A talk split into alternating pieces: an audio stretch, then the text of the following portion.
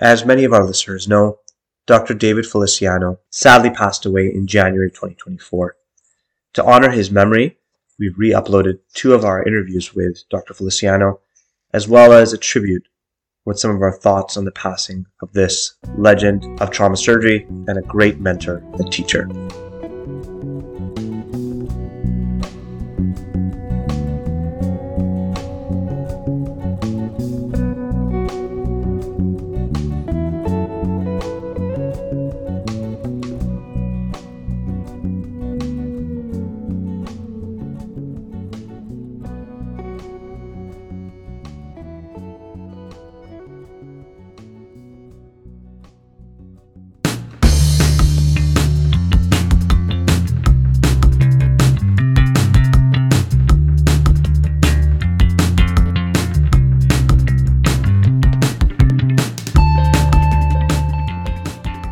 Welcome to Cold Steel, the Canadian Journal of Surgery podcast, with your hosts Ameer Farooq and Chad Ball.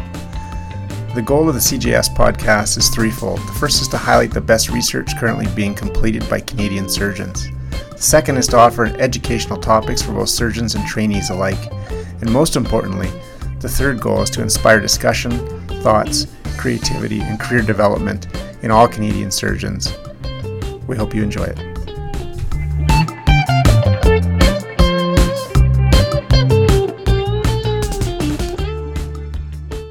It's not an understatement to say that Dr. David Feliciano is a true giant in trauma surgery.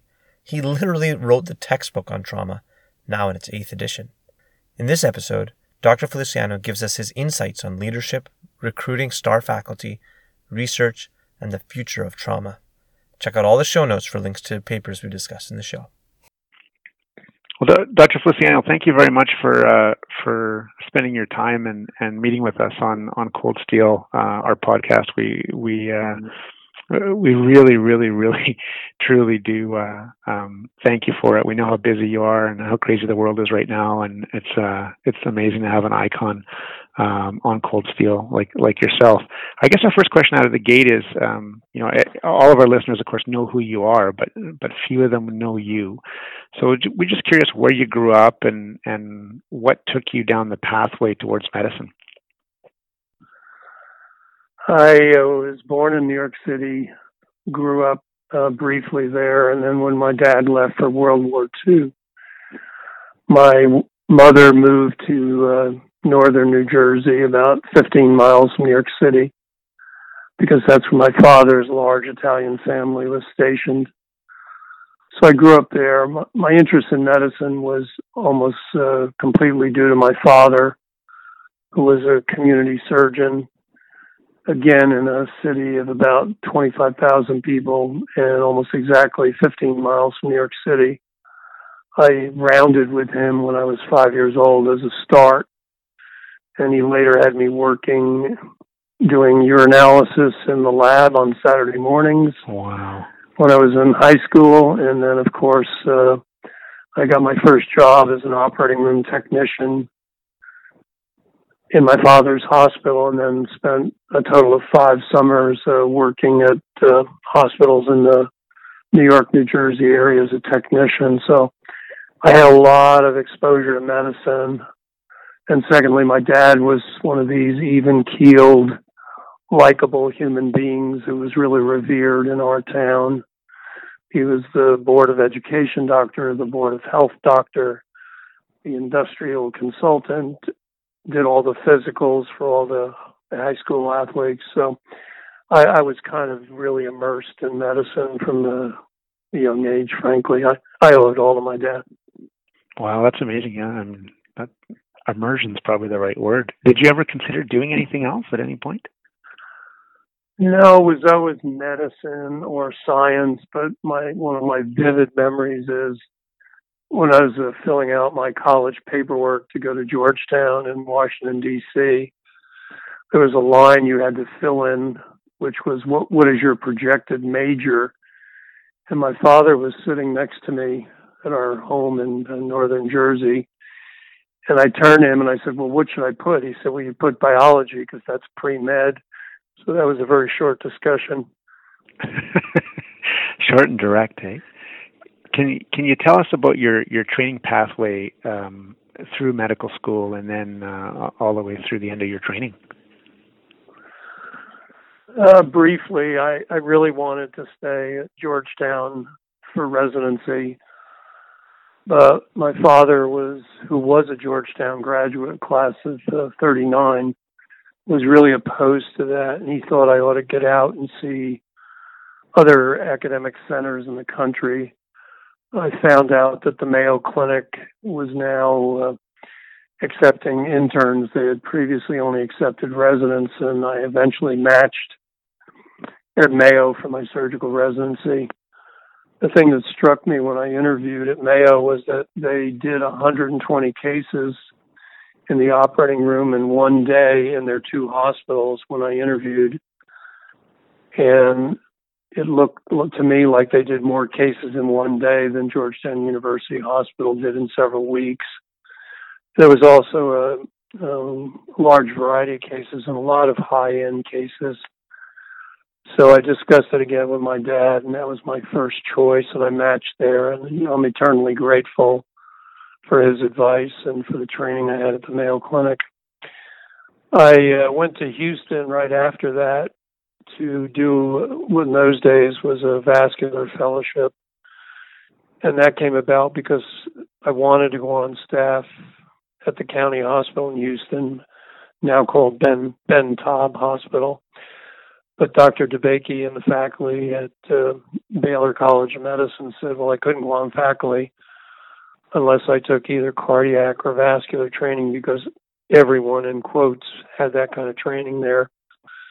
So I started. Uh, I did a six-month vascular fellowship, all of it on Dr. DeBakey's service, and then became an attending at the county hospital after that six months. Uh, when I got interested in trauma, it appeared that uh, I might need some more training. So I took a leave of absence from my residency at the Mayo Clinic and eventually spent, you know, my time as a trauma fellow in Detroit with uh, Charlie Lucas and Anna Ledgerwood. So I've trained in a few different places and I've trained with some really good people, obviously DeBakey and his colleagues in Houston and Mike Ken Mattox in Houston and Charlie Lucas and Anna and for trauma in Detroit. I really encourage people to not be afraid to take a look at places that perhaps wouldn't uh, fit their mold, but be aware that places with huge volumes and lots of experience can teach you a lot. Yeah, there's no doubt. I mean, your your training and mentor list is is sort of the hit list of of that you know that 1.0 um, generation of, of trauma surgeons. Uh, it's it's remarkable. You, you clearly, uh, you know, I would say at least from the outside, major name at, at Ben Taub in Houston with your partners Burch and, and Mattox, and then moved on to Grady Memorial Hospital in Atlanta, where I think you know I think it's really honestly safe to say took it to a whole new level level, and I would say I would say iconic. Um, what, what was it like walking into transferring over and walking into Grady Memorial Hospital, given the the history and the weight of that place, initially led by Harlan Stone, and of course then you? Uh, how did you feel, and and and how was that experience? I really campaigned actively to become a surgeon in chief at Grady. Um, my predecessor, the late Roger Sherman, was uh, nearing the end of his time there and it looked like a perfect place for me. I would be in a leadership position. I would still have a huge volume of general trauma and vascular surgery, and I would be affiliated with a, a nice private university, i.e., Emory. When I got there and, and I was aware of some of the issues, they had really not had a very large number of full time faculty there. A lot of the faculty historically rotated down from Emory University Hospital to help cover. There were no attendings in house at night. Many of the cases during the day were performed by senior residents without supervision. Uh, the three things I uh, really tried to change quickly.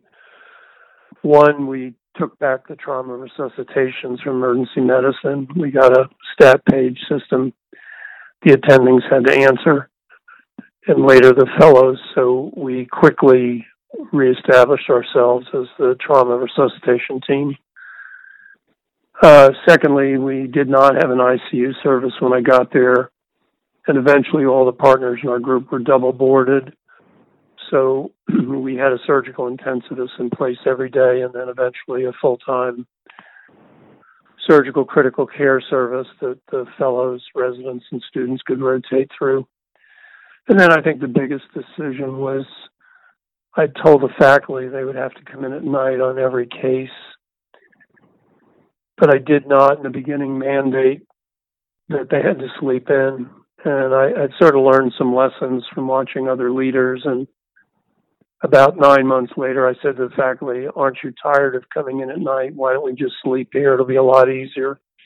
And interestingly enough, nobody objected. And it really, really changed, I think, the hospital's perception of our, our group that we were really committed to taking care of the patients because remember we weren't getting paid for night call in those days.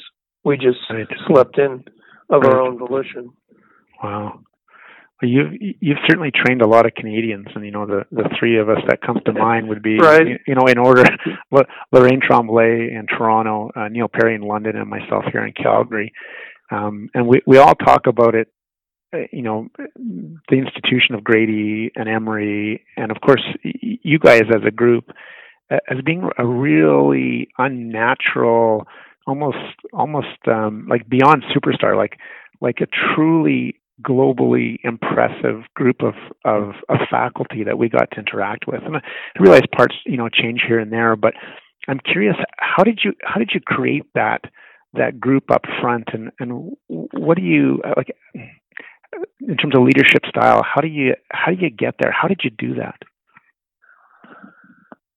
I think you have to be very honest when you're recruiting people. So when we uh, sent out uh, a call for people to apply for faculty from time to time, we didn't gloss over the problems. We reminded people this was a public hospital, that salaries were sort of restricted to AAMC levels for academic rank, that night call was unpaid and then we told them the positives that there was a huge volume of general trauma, vascular, intensive care for them to work on and to study. We told them the Emory residency was elite with a lot of great residents uh, at the time spending 35 to 40 percent of their five years at Grady.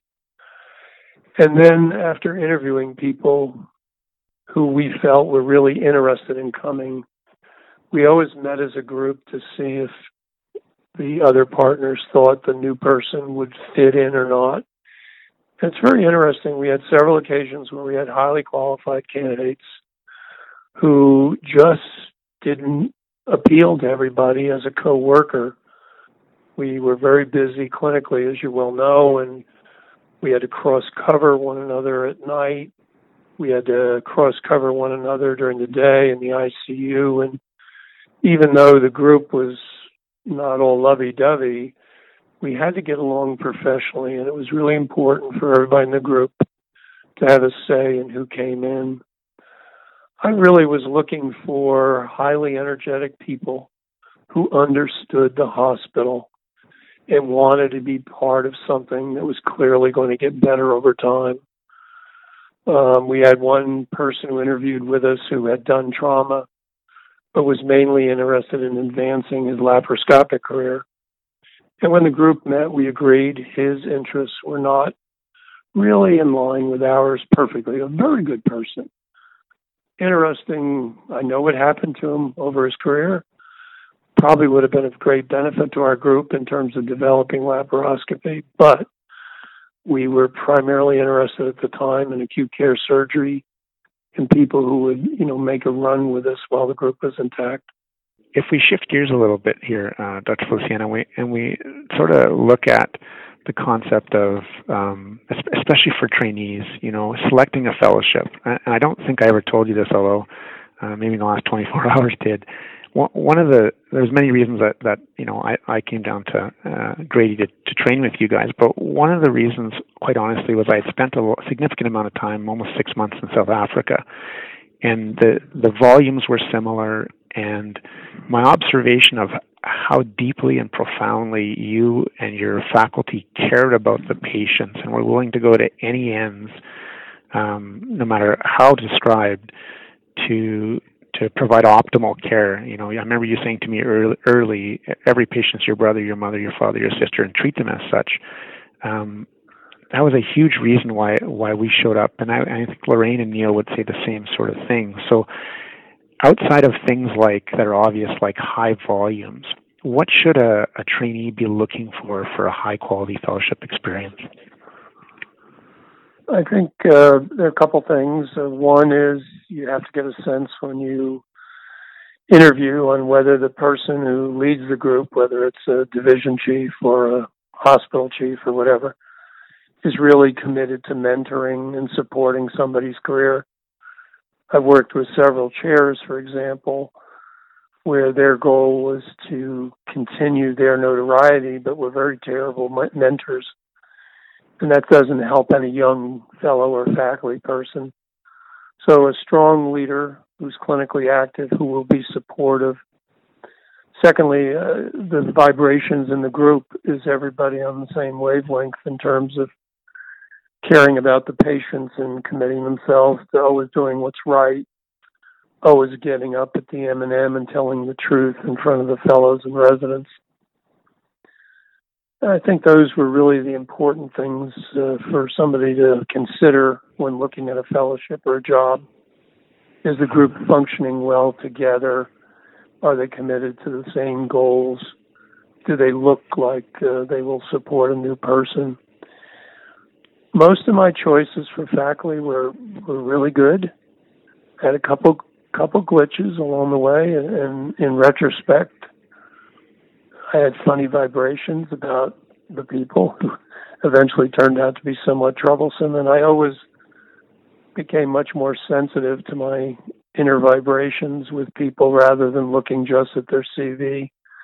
And that was part of the process of everybody in the group saying, is this somebody who I want covering my sick patient, who will cover me when I have to run home because my child is sick, who will come in and help me on a busy call night. Groups are really critical to academic development because the more smart people you put in a room, the better the abstracts and the studies and the papers and the presentations are going to be a few individuals can do this alone, very bright, highly motivated people. But I think the thing about our group was that we were pretty much on the same wavelength. We all believed in the academic process, and we all pretty much wanted the other people to succeed, which is really critical. Yeah, there's no question the academic productivity that had come out of of Grady, you know, under obviously your leadership and also Dr. Rozycki's leadership uh, was absolutely remarkable, and it just changed the field forever, over and over and over again. You you did mention the term mentorship, and I realize mentorship and teaching are are different, but but certainly perhaps related.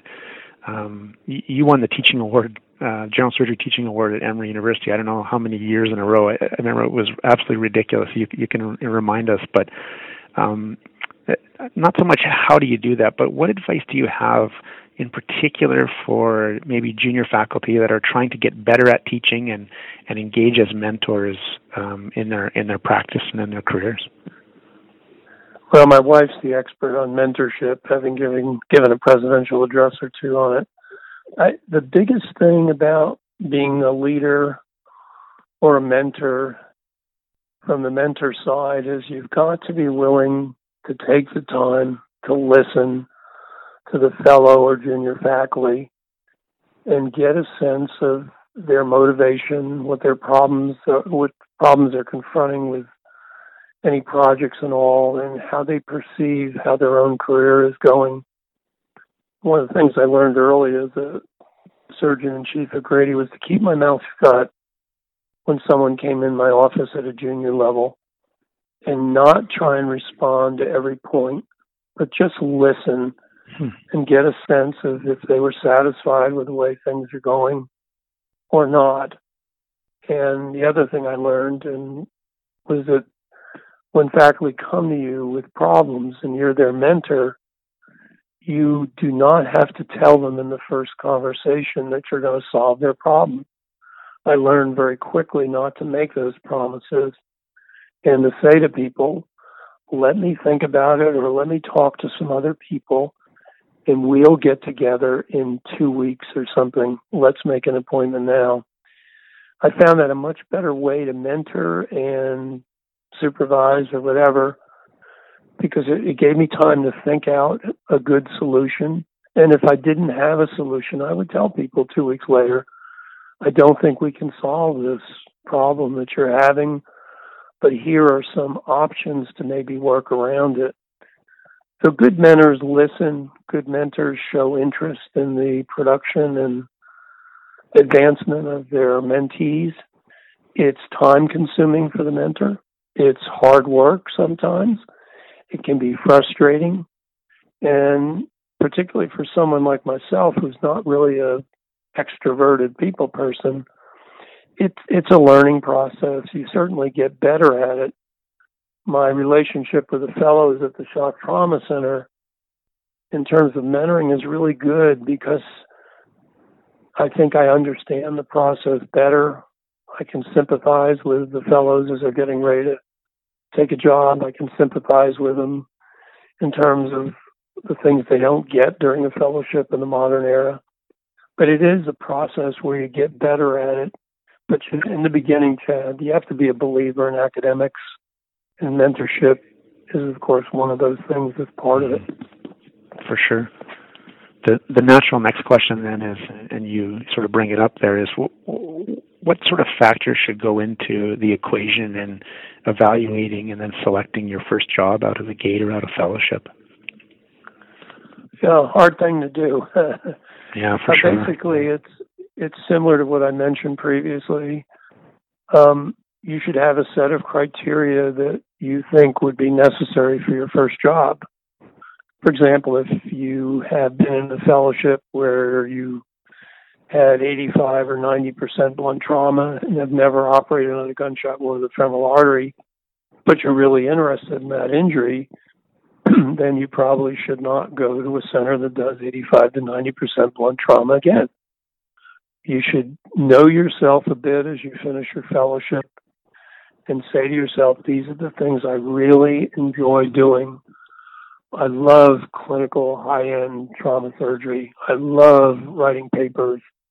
Well, therefore, am I going to a place that has mechanisms available to help you with data collection, data retrieval, statistics, editing?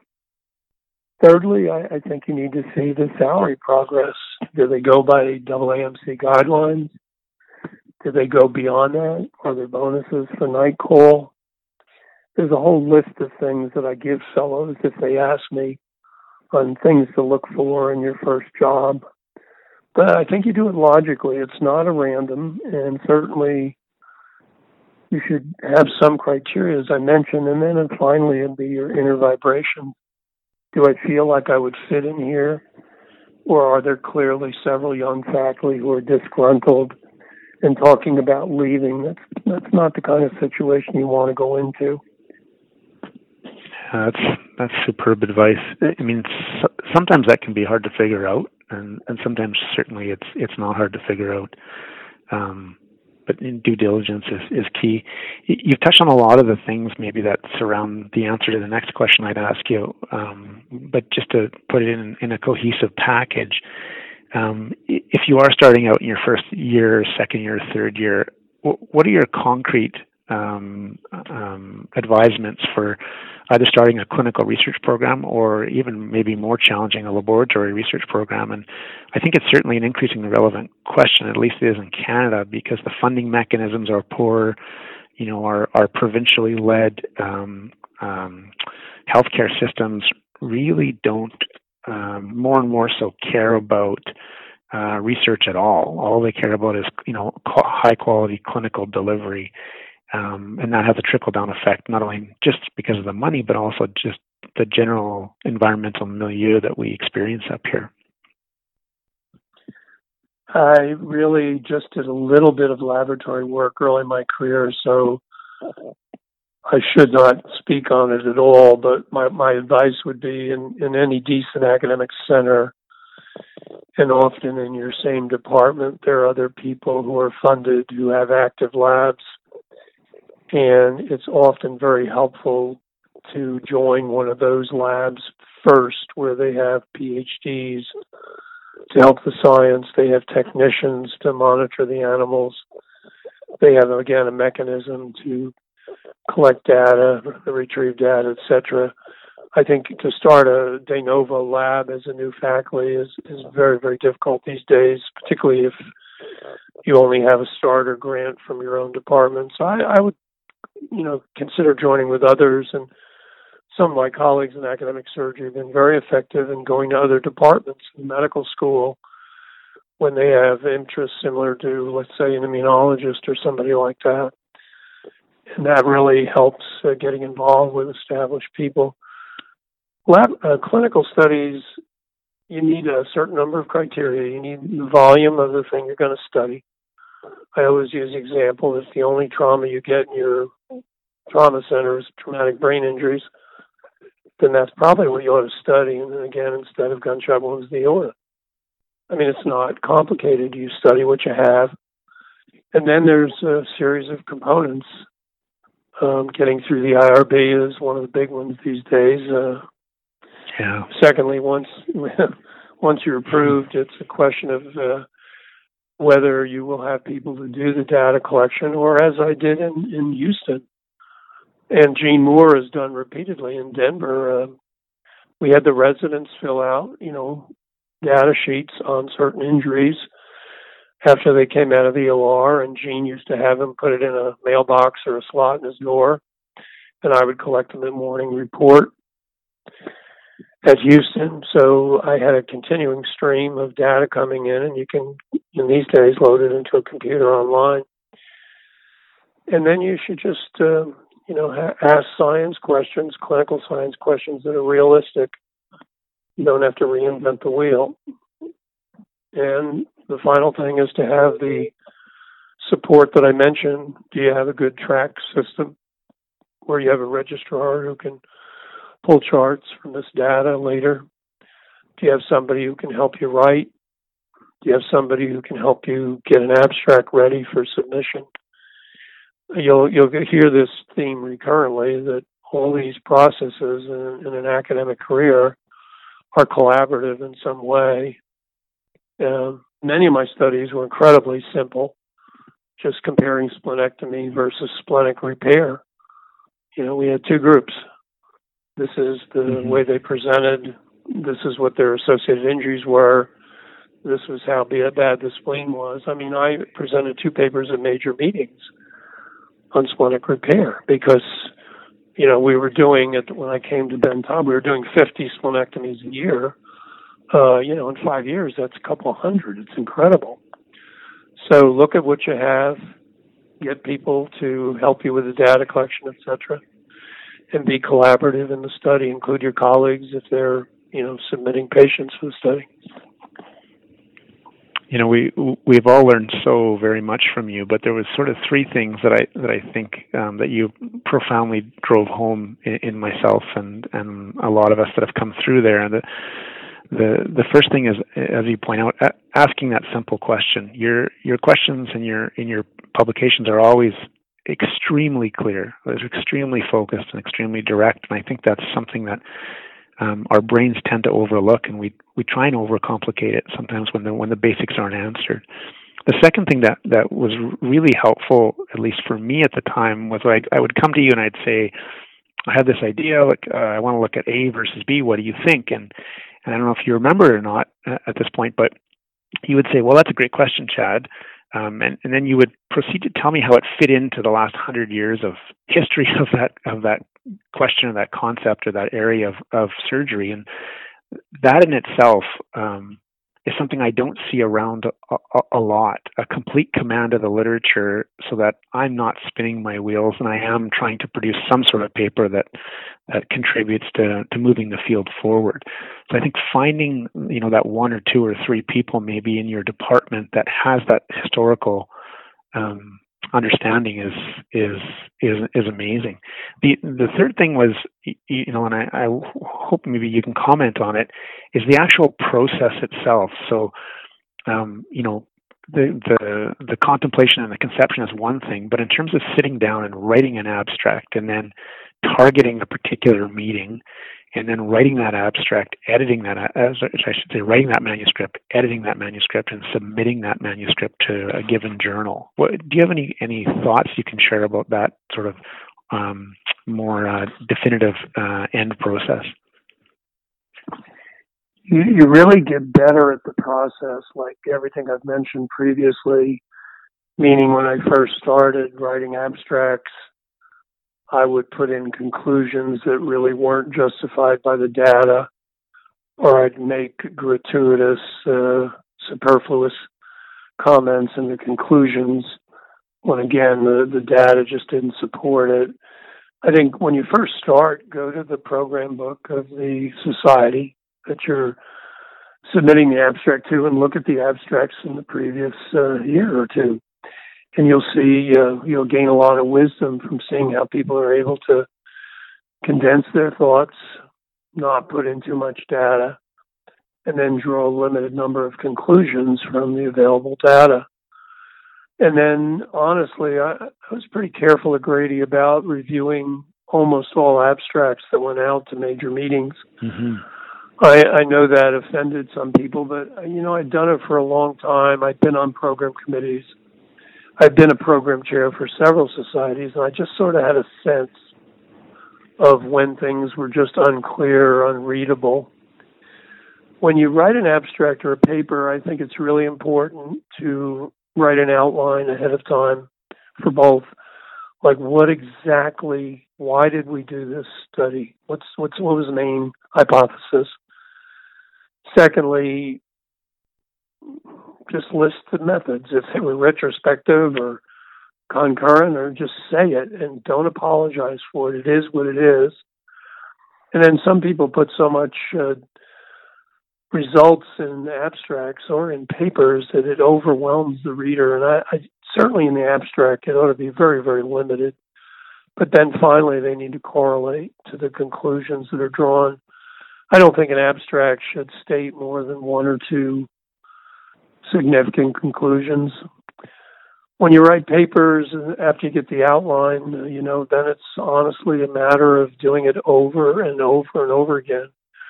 Ask any academic surgeon about a paper he or she wrote, you know, 30 or 35 years ago and compared to their most recent published paper, and they'll all notice a change in the style of writing. It's much more direct, it's clearer, conclusions are probably better justified. One of the things I learned at Baylor when I was a young faculty was I got to know Dr. DeBakey's sisters, uh, Lois and Selma, who edited all of his publications. And Lois was a bit crusty, but she took an interest in me because I took an interest in her. And one of the things she said to me early in my career was, write like you speak, meaning many surgeons really write in a flowery fashion when they have a, an abstract or a paper accepted to a meeting. And the first thing I always do is, if I'm editing, is take out all the flowers and just boom, boom, boom. This is a scientific paper. People's time is limited, and you want to get your, you know, your points across in a relatively rapid and clear fashion. So I go through a lot of edits uh, for chapters and papers. I've I've had chapters where I've done 18 drafts. I just couldn't couldn't get it right, and I kept moving paragraphs and changing words. And if you're not willing to commit, you're not going to get things accepted and published because people will not be able to get your ideas if you're a bad writer. Yeah, there's there's no doubt that's so true um, I think we all know you're you're editing red pen well, and we all uh, appreciate it both at the time, but even more so as as time goes on. Well, some some people appreciate it. Far from I, all. I don't know. I think most. I think most. Now, I, I, know you didn't want me to ask this, but uh, but I'm going to make the comment and ask you anyway because um, everybody you you you've trained us essentially uh, um, has been telling me to ask you, which is the the you know the the statement is you are a technically gifted surgeon, full stop, non non discussable, non negotiable, and, and I think the world knows that. the The question then is whether whether you start that way, uh, which is probably very few, or whether you you get good um, to that level or or close to that level. How do you get better clinically as we, as you go through your career? Uh, you know, and, and I don't know if you think about it in terms of junior, you know, mid career, senior, or or how you think about it. But we're all curious how you how you put that together. How do you get better on the clinical side? Well, just just to be frank, I was very average when I finished my training at the Mayo Clinic. Uh, it was a different kind of residency in those days, and uh, a lot of complicated stuff that the faculty did a lot of. So I was considered average. I'd be in the great middle of the bar graft. I did recognize that when I went to Baylor, where uh, the residents were very technically gifted, many of them because they had this huge set of hospitals where they operated, you know, the county hospital Ben Taub, private hospital Methodist, the VA, a children's hospital, another private hospital. And what I did, and this sounds crazy now, but I told my wife at the time that I was going to sleep in the hospital as a new attending and take call with my team at the county hospital every third night. I mean, no one told me I had to do that. No one paid me, but I slept in every third night on my own without getting paid for about six months and just watched and assisted the chief residents at Baylor College of Medicine. And I learned so much, both good and bad. The hmm. second thing I think that really helped was there was a tendency many years ago for faculty not to cover all cases in public hospitals, as I mentioned before. But I really love operating like most surgeons, and I just found that if my team was going to do a a toe amputation, for example, and the chief resident really wasn't interested because he or she was going to cardiac surgery, I would happily scrub with the intern. And I still do it at shock trauma. I mean, I just do you you just keep operating every day. There's some academic surgeons who are so busy traveling and lecturing, writing grants, whatever, that they're you know they end up doing a hundred cases a year or something. The usual two two cases a week. You will not get better at, at that volume. So almost every year in academics, I, despite you know the other activities, I made sure I did about 350 to 400 cases, which is eight cases a week. Um, it really helped me get better and better because I operated on everything as we used to in those days. Uh, you know, the general surgery cases, the vascular cases, thoracic for trauma, endocrine. Uh, you know, if you do a broad base and maintain a high volume, you just get better technically and you get smarter in terms of your intraoperative decision making. The other thing I've done is, and it, this isn't done much anymore, but I used to go watch people operate. I used to go back to the mm-hmm. Mayo Clinic about every year or so and pick one of the surgeons there. It was usually John Van Heerden, who I had tremendous respect for as an endocrine surgeon. I would just stand behind John every other day, the Mayo Clinic way of operating, and just watch him do cases all day and ask him questions and take notes. I went to MD Anderson uh, within the past four years to learn how to do a retroperitoneal adrenalectomy. One of my fellow Mayo trainees is chief of endocrine surgery there. I called her. I just went down, spent my own money, and watched her do cases and I've done that all over the country. There are people I wanted to watch where I never got there, but I'd really recommend that. And then the third and fourth thing is don't be afraid to talk to people in your own institution. If you want to learn how to do open peripheral vascular or an open thoracotomy, then go talk to your local vascular thoracic surgeon, and say, you know, I've got a slow week coming up next. Would you mind if I sat in or scrubbed in or whatever, observed you on any open cases that you do? So I've been watching surgeons my whole career, and you get a sense of I can learn something from this person I can. So it's a multi-step process, including all the things that I mentioned. But the big ones are get volume, stay with it, don't abdicate the OR to advance yourself academically. Oh man, that's such great advice. You know, it, it also requires humility and it requires persistence. Um, and yeah, that's that's amazing. The one of the last questions I want to ask you, um, uh, boss, is you've always said to me time and time again that you should reevaluate your own career in a very honest way, maybe every five years or so, and whether that's setting new goals or reassessing your immediate environment, um, just figuring out how to move forward. Can, can, you can you talk about that for um, for the benefit of our listeners and, and what you really meant?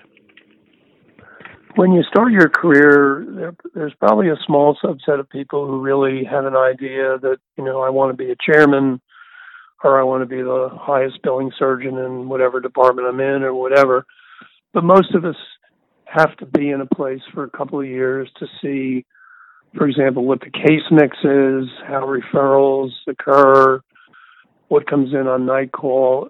But in the end, you want to find what really is a passion what really gets you excited in the OR and outside the OR. Those two things. I mean, some people are terrible teachers and other people are gifted teachers. Some people are great leaders and other people are not.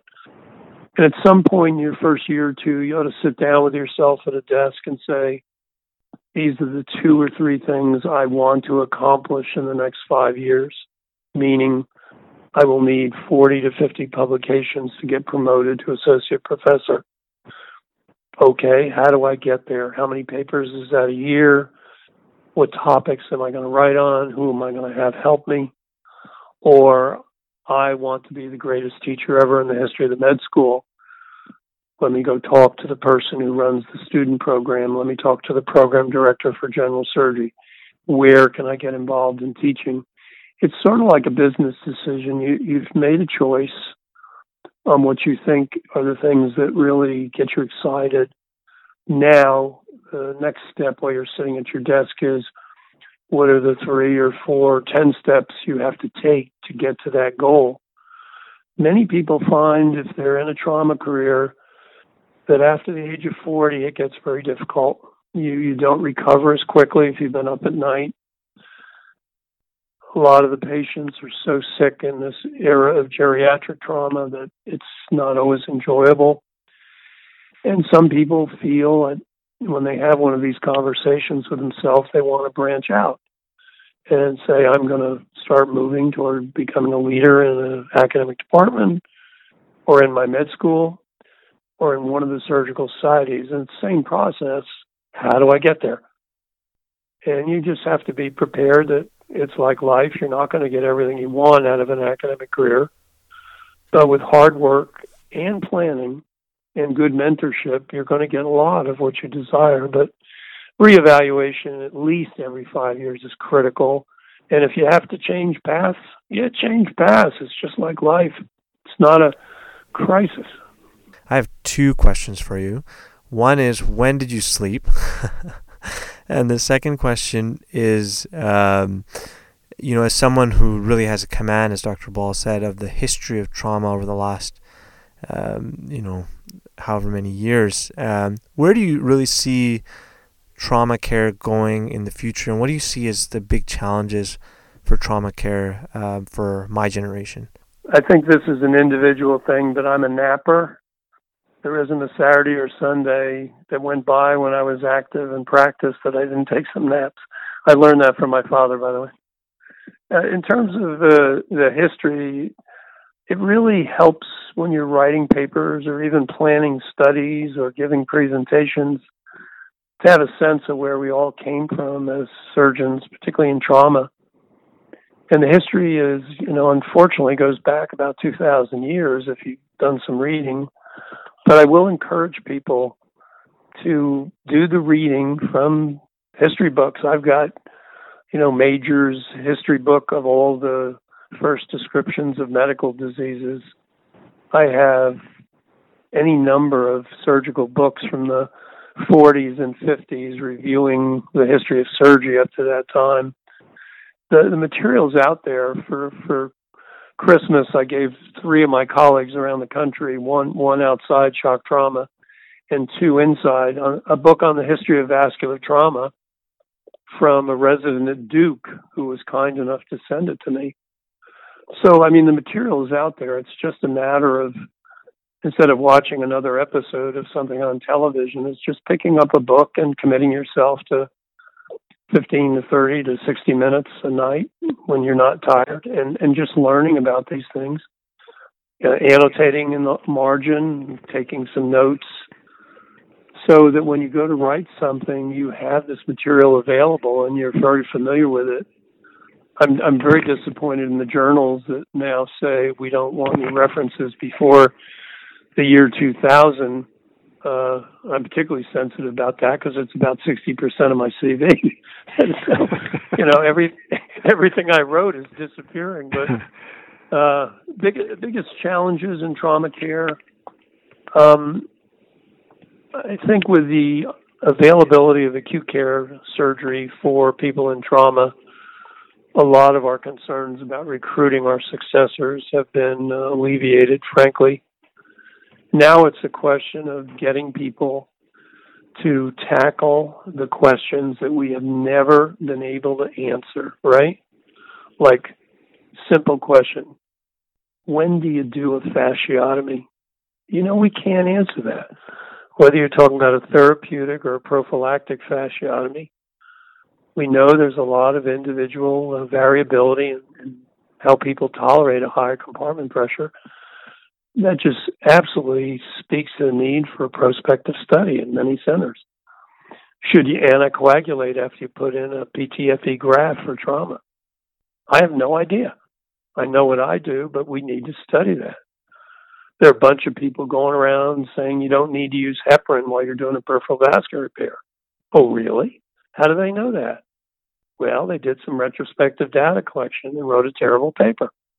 So I, I think there are a lot of questions that should keep people interested and active for many years to come. And I would encourage people to pick one of those questions early in their career and say, I'm going to spend the next 30 years studying, operating, and writing about this topic. For example, you'll never see my name as a first author on a paper about colon injuries. Why? I can't explain it, but I don't have that great an interest. So my partners have always written, yeah, you, I've picked areas that are really of interest to me, like vascular trauma. I think trauma has and acute care has a pretty bright future. Keeping people in the profession as they get older requires a division or a chair to allow people to make some adapt- adaptations to the physical constraints and things like that. But right now, as long as we have men and testosterone and alcohol, trauma will not go away in the United States. I, I just want to end by asking a very, I think, simple question that we ask uh, a lot of the guests, which is very simply, um, you know, thinking back over, in your case, an extraordinary, uh, long, productive, and, and amazing career. What advice um, would you give trainees, or what advice would you have wished you have gotten uh, earlier that, that maybe you didn't? I didn't recognize early on how important the, if you will, the old boys network was in controlling a lot of academic activities outside the medical school, meaning getting into societies, joining committees and societies, getting to present at the college, presenting at major meetings, being asked to write chapters there is a network of people in each specialty that in a way control many of the activities and and it took me a little while again with an introverted personality but I did learn to go up to people at meetings and say you know I really admire your work and I just have a few questions and by doing that you know I got to meet some really great people from all over the world, and I got some really great advice. And then they knew my name and that I was interested in their field. So I would not be bashful. I've, I've told people, I tell fellows this all the time. They never mm-hmm. listen. But if you see Gene Moore at a meeting and and you have some issue or you know academic or career wise or whatever, he can find the time. You just have to approach a person like that appropriately and say what I said. I met Leon Pachter at New York University on a tennis court. And I went up to him and I said, I have read all uh-huh. your papers and I said, I just love them. And he is now, you know, all these years later, it's 38 years later, we're close friends. And and that kind of contact really helps you. So a big one is branch out, make good contacts in your field. It'll be mutually beneficial over time. And the second thing really is, you know, find your passions if you can early and really commit to them, as I mentioned previously. And you'll get better at writing about them, studying them, or even operating on them. You can't be a, a rubber ball in academics. Some people are, but you want to have a few things that are really true to you that you're interested in and pursue those.